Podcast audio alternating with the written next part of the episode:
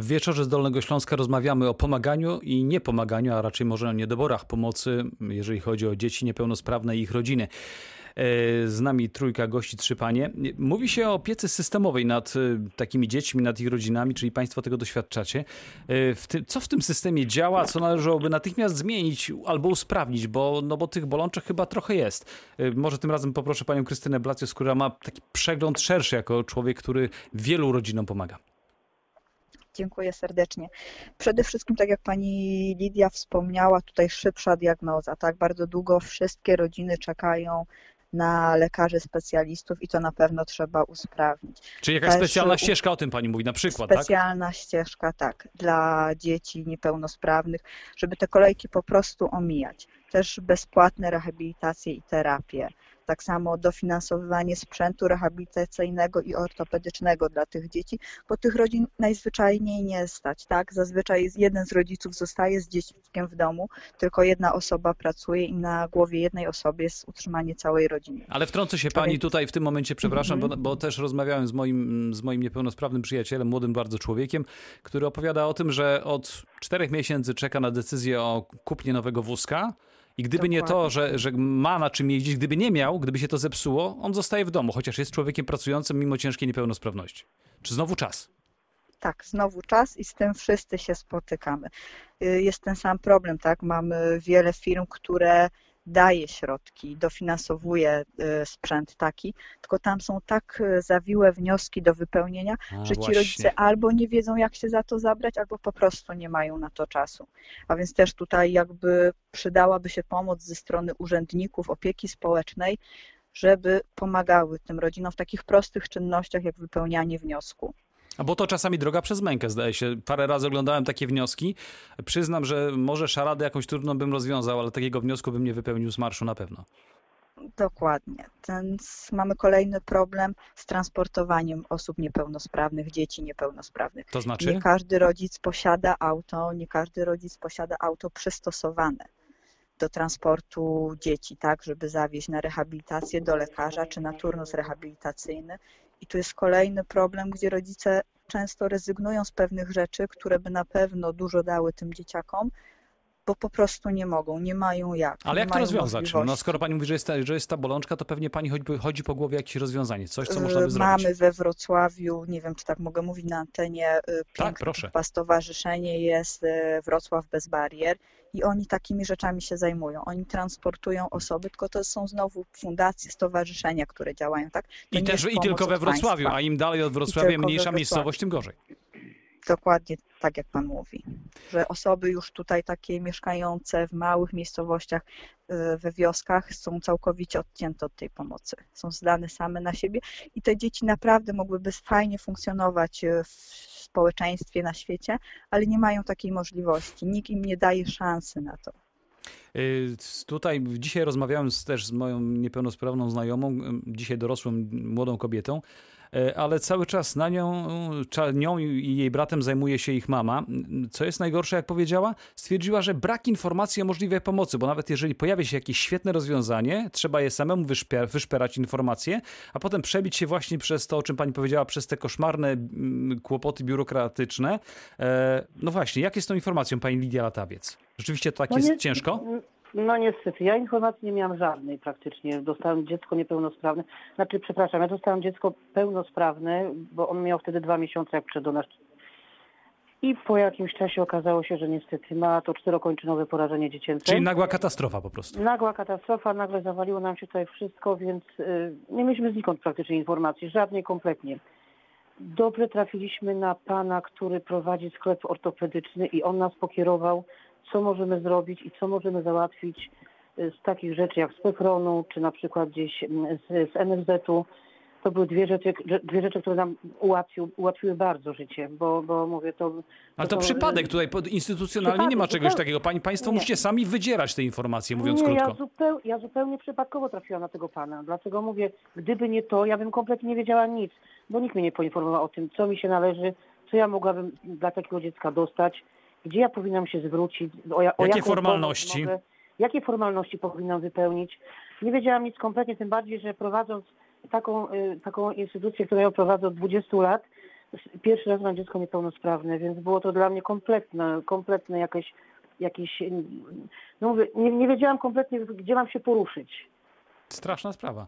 A to przecież tak, tak prosto się wydaje. Pani Weronika Herman, nie wydaje się pani, że to można prostą metodą naprawić? No skoro mamy coś dobrego, bo pojawiają się takie, jak słyszę, rozwiązania, możliwości, no ale skoro nikt nie mówi o tym, jak to zrobić?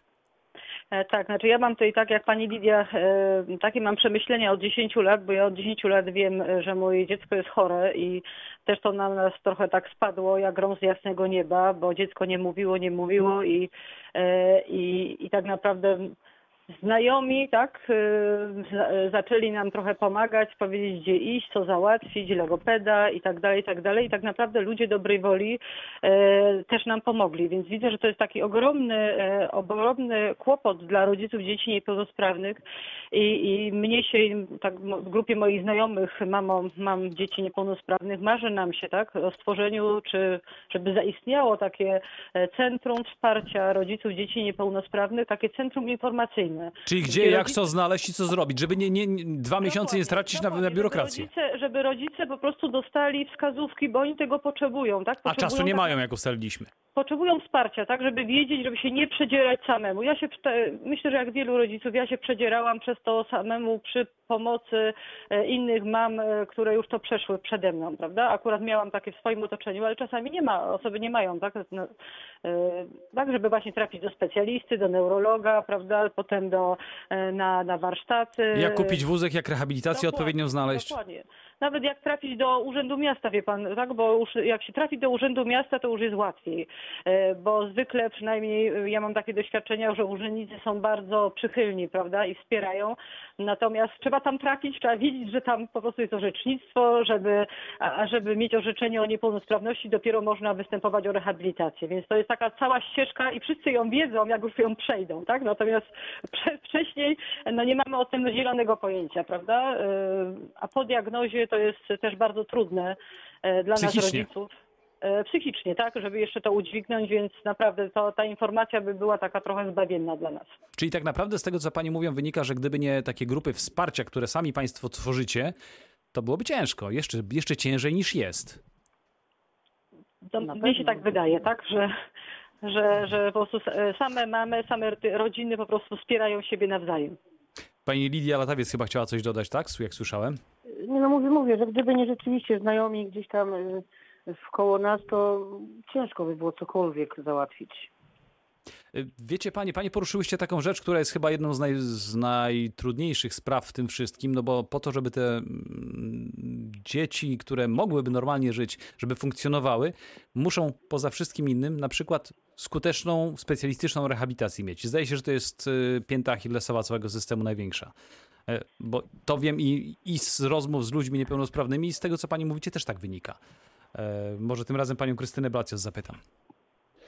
Tak, zdecydowanie na pewno też czas oczekiwania, tak? Z tego co ja wiem, to osobie niepełnosprawnej w tygodniu jakby państwowo jest przyznana jedna godzina logopedii, jedna godzina rehabilitacji. Dla takiego dziecka potrzebującego rehabilitacji jedna godzina w tygodniu dokładnie nic nie daje, tak?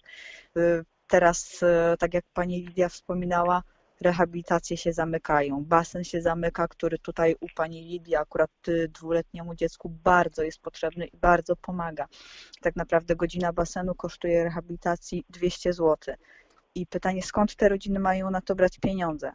Jeżeli im nikt tego nie zapewni, tak, to te dzieci nie będą się rozwijały, te dzieci nie będą funkcjonowały.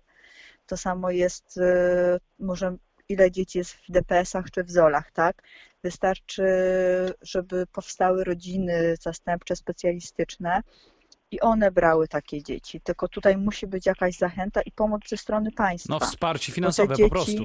Dokładnie. Te dzieci naprawdę, część z nich mogłaby być w przyszłości w miarę samodzielna. Nie musiałaby być skazana na tą samotność w takich instytucjach i na to, żeby to życie im tak przeleciało między palcami, żeby nic z tego życia nie miały. Y, po tym, co od Pani słyszę, to mm, taka konstatacja się nasuwa, że tak naprawdę, proszę mi wybaczyć, że ja akurat w tym kierunku idę, ale wydaje mi się, że im bardziej sprawny, inaczej, im więcej pieniędzy, im więcej wysiłku przeznaczy się na to, żeby te dzieci były jak najbardziej sprawne, żeby żyły normalnie, w miarę normalnie wśród nas, tym mniej pieniędzy będzie poświęcać na to, żeby ich rozmaite dolegliwości i ich rodzin e, potem leczyć. Nie wiem, może się mylę i poruszyłem taki wątek, no ale to też jest istotne w czasie, gdy tych pieniędzy w, w budżecie coraz bardziej brakuje. Może tym razem pani Weronika Herman. Tak, myślę, że coś w tym jest, co pan mówi, tak, że że wiadomo, że jeżeli teraz zainwestujemy... W samodzielność tych ludzi.